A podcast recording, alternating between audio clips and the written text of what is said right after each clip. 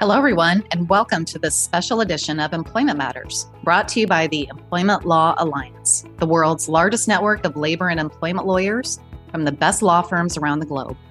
I'm your host, Tara Stingley, a partner with Klein Williams in Omaha, Nebraska. On the program, we span the globe with updates on critical issues from ELA members in each region. Today, we're connecting with our ELA member from California. Joining us on the program is Dan Handman, partner at Hirschfeld Kramer. Dan, you were on the program earlier this year, so welcome back. It's a pleasure to talk with you again. How are you? I'm doing great. Thanks, Tara. Thanks for having me. Good to have you here. So we're talking today about the Private Attorney General Act, known as PAGA for short. It's an act under the California Labor Code. Dan will be explaining to us more about this act and, in particular, the impact of rulings by the California courts and his insights on PAGA's future in California. So Dan, let's start here. Can you give us a brief explanation of what PAGA is and how it works? Sure. So PAGA has been referred colloquially by employment lawyers as the sue your boss law. And what happened was, so California, as you may know, is sort of a haven for wage and hour class actions. They're very easy to bring under California law. Wage and hour class actions are for damages. If you've been damaged by being underpaid or for missing a meal break or a rest break, getting a defective pay stub or something like that. Separate and apart from the damages that are available, the state can impose penalties on an employer. And the reality of the situation was that the legislature determined that the California Department of Labor didn't have the funds or the resources to seek those penalties. So what they did in 2005, they passed this law called PAGA, the Private Attorney General's Act. And basically what they did was they deputized employees and plaintiff's lawyers to act in their place to recover those penalties. And the way that PAGA worked was the PAGA has a penalty section where it imposes a penalty for every violation for every quote-unquote aggrieved employee. That's the standard that they used in the law. And if you prevail or if you settle a case, 75% of the recovery goes to the state of California, 25% goes to the employees as a reward, essentially, for pursuing the case on their behalf. And in addition, the plaintiff's lawyers can recover attorney's fees, which is what makes it appealing to them to pursue it. But what really made PAGA difficult for employers is that the employee, the aggrieved employee, could not only sue on his or her own behalf, but on behalf of any other employee who was aggrieved. And so these penalties, which are typically $100 per violation, could conceivably add up very quickly when you're talking about a large employer with a large workforce who has a lot of employees who were all affected in similar ways. So that's essentially how it's been working for the last 15 plus years in California. And how do you defend against one of these actions when brought? So it's a good question. It's very hard to do it. So there are two features of PAGA that make it very difficult to defend or to keep the damages down. The first is that there's this legal terminology called standing. What standing means is that you have somehow, as an employee, you've been injured. The legal term they use is injury in fact. So you've actually been injured in some way, and that makes you, to use the term of the statute, that makes you aggrieved. What happened was that in a PAGA case, unlike a class action, in a class action you have to prove that there are all sorts of common elements between the claims and that the class representative is aggrieved in the same way that other employees are. In PAGA, there's no class certification requirement. So it made it very easy to bring a claim in a representative way where you're suing not only on behalf of yourself, but you are suing on behalf of other employees who are also aggrieved. And the second way that it made it difficult is that the cases that came out from the California courts said that you only had to be aggrieved in one way, and if you were aggrieved in any one way, you could represent employees who are aggrieved in completely different ways. So take an example. Let's say I work for a company, and I didn't get my meal period on one day. So it's just a single act that happened. I missed one meal period. All of a sudden now I am aggrieved. And because of that one mistake, because of that one error, I am now capable of representing other employees who not only missed meal periods and who may have missed many, many more meal periods than I did, but I can also represent employees who were underpaid, who didn't get overtime, who didn't get a rest break, who weren't reimbursed for expenses. It runs the gamut. So one violation under PAGA could equal up to thousands and thousands and thousands of violations. And those were the two things that made PAGA the most difficult to defend against. Now, you contrasted PAGA cases with a class action. How do they compare to a collective action under the Fair Labor Standards Act? Yeah, so a class action in California is an opt-out action. What that means is that it's assumed you will be a member of the class unless you opt out of the class. Under the FLSA, and the same, by the way, is true for PAGA. Under the FLSA, a collective action, it's an opt-in procedure where you have to, as an employee, you have to affirmatively say that you want to be a part of the class. In California, it works the opposite way, that you're assumed to be a part of it unless you say you don't want to. And so in your experience, have plaintiff's lawyers typically brought PAGA cases separate and apart from claims under the FLSA? You know what? In California, you almost never see an FLSA claim. I honestly, as I sit here right now, I've been in California for over 17 years, and I can't remember the last time I had an FLSA claim. They're always brought under state law. And the reasons for that are twofold. Number one, the procedures are easier, right? You don't have to have people opt in. And then the second reason is that the damages, generally speaking, are higher, and there are more different types of violations under California law than under the FLSA. So because of those two things, it's very rare that you see an FLSA case in California. Plus, as a general principle, employees would like to remain in state court if possible, and it's harder to get them into federal court than if there's a federal claim involved. So what was the issue that the U.S. Supreme Court recently dealt with in addressing PAGA?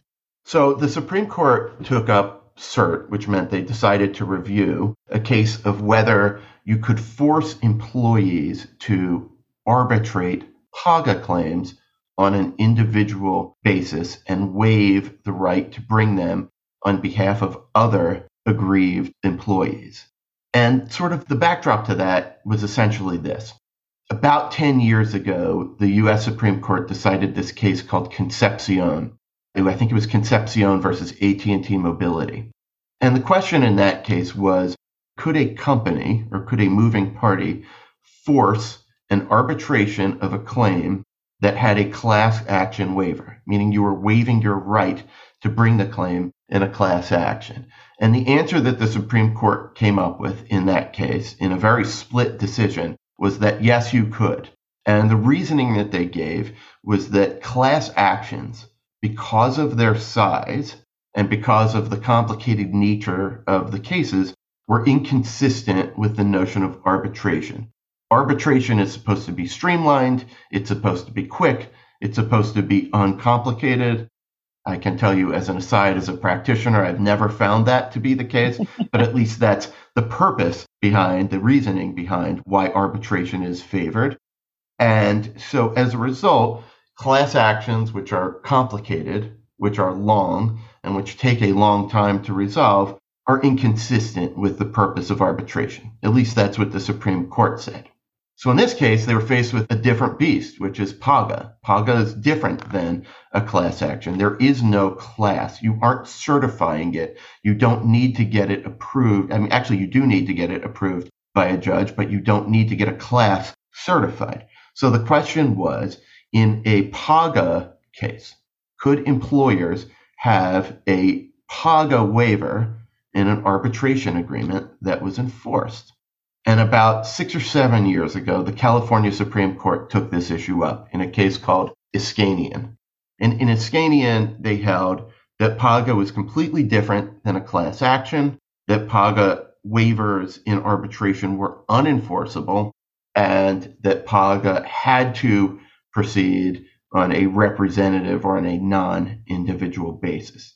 So that rule from Iskanian was the rule that the Supreme Court was deciding whether or not it was consistent with the federal law, which is called the Federal Arbitration Act. And what did the Supreme Court hold on this issue? So the Supreme Court held 8-1. And interestingly, the only justice who dissented was Clarence Thomas for reasons that aren't terribly relevant here. But they held 8-1 that you can compel arbitration of a PAGA claim on an individual basis. In other words, not a representative action on behalf of other employees. And the reasoning they gave was very similar to the reasoning that they gave in the Concepcion case, that large PAGA cases with lots of employees, with lots of damages, and with lots of reasons for potential violations are inconsistent with the purpose of arbitration to be streamlined. So as a result of that, you could compel arbitration on an individual basis, or as we used to say, you could force employees to waive a representative claim on behalf of other employees. The interesting feature of the opinion, which not a lot of people anticipated, was that the Supreme Court seemingly left a little bit of a door cracked open to the California legislature to change the law. And before I explain what I mean by that, I just want to give you a little background. So in the last 25-ish years, the Supreme Court has been very, very favorable to arbitration agreements. That is, the U.S. Supreme Court has been. And if you look at the history of Supreme Court decisions in the last 25 years on arbitration agreements, the vast majority of them stem from cases that came in California. And the reason why is that the California courts are very hostile to arbitration agreements, and the Supreme Court, the U.S. Supreme Court, is very favorable to them. That necessarily brings the two of them into conflict, and ultimately the Supreme Court, if there's a federal question, has the final say in it. So most of the time you see an arbitration decision in the Supreme Court, it comes from California because of that hostility to arbitration agreements.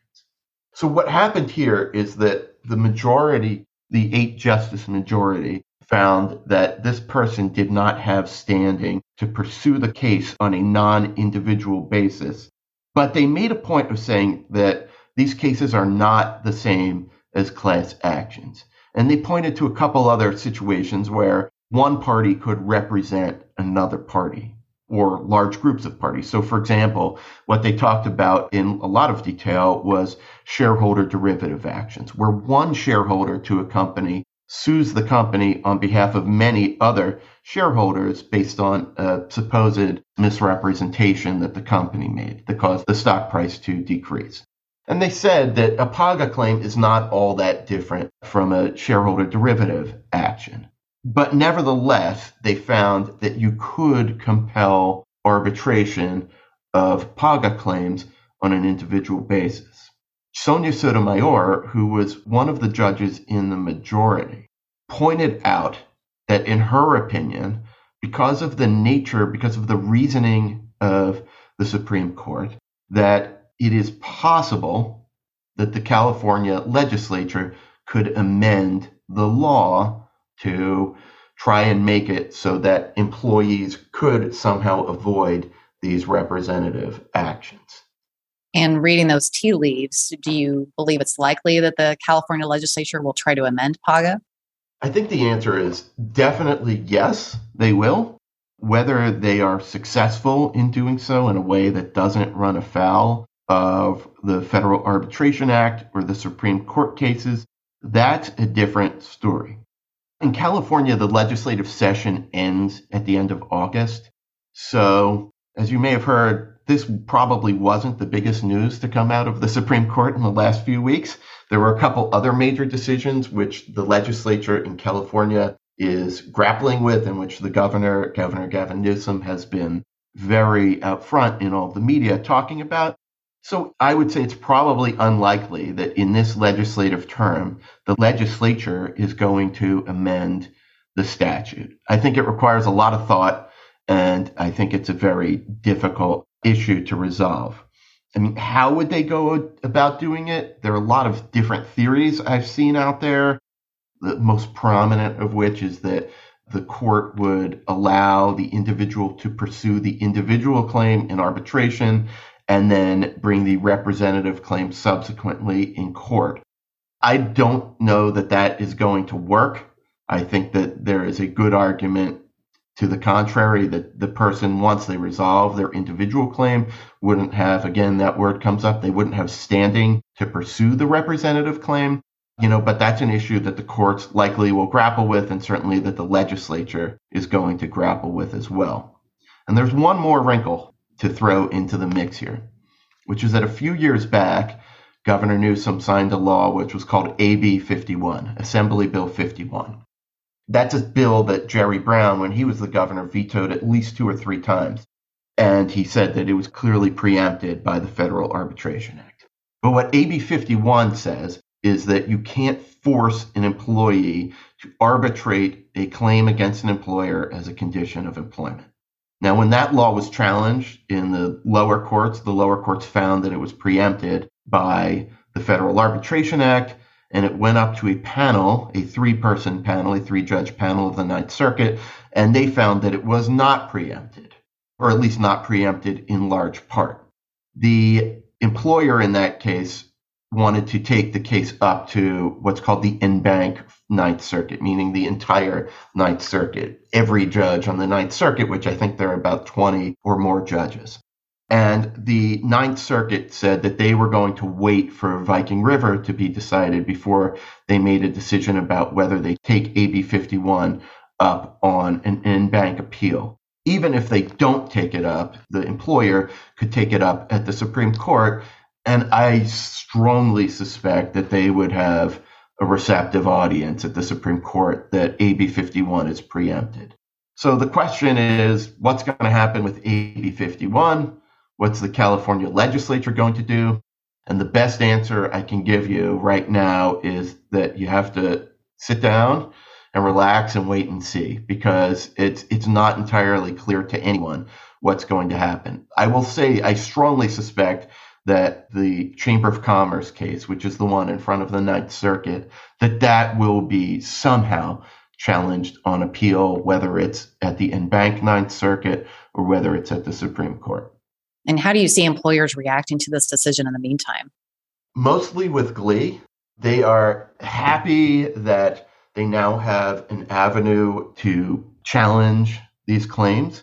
Some of them do not have arbitration agreements with PAGA waivers because the Iskanian decision said that they were unenforceable. So for the last 7 years, everyone's been operating under the assumption that they are enforceable. Some do. Those people are generally more gleeful.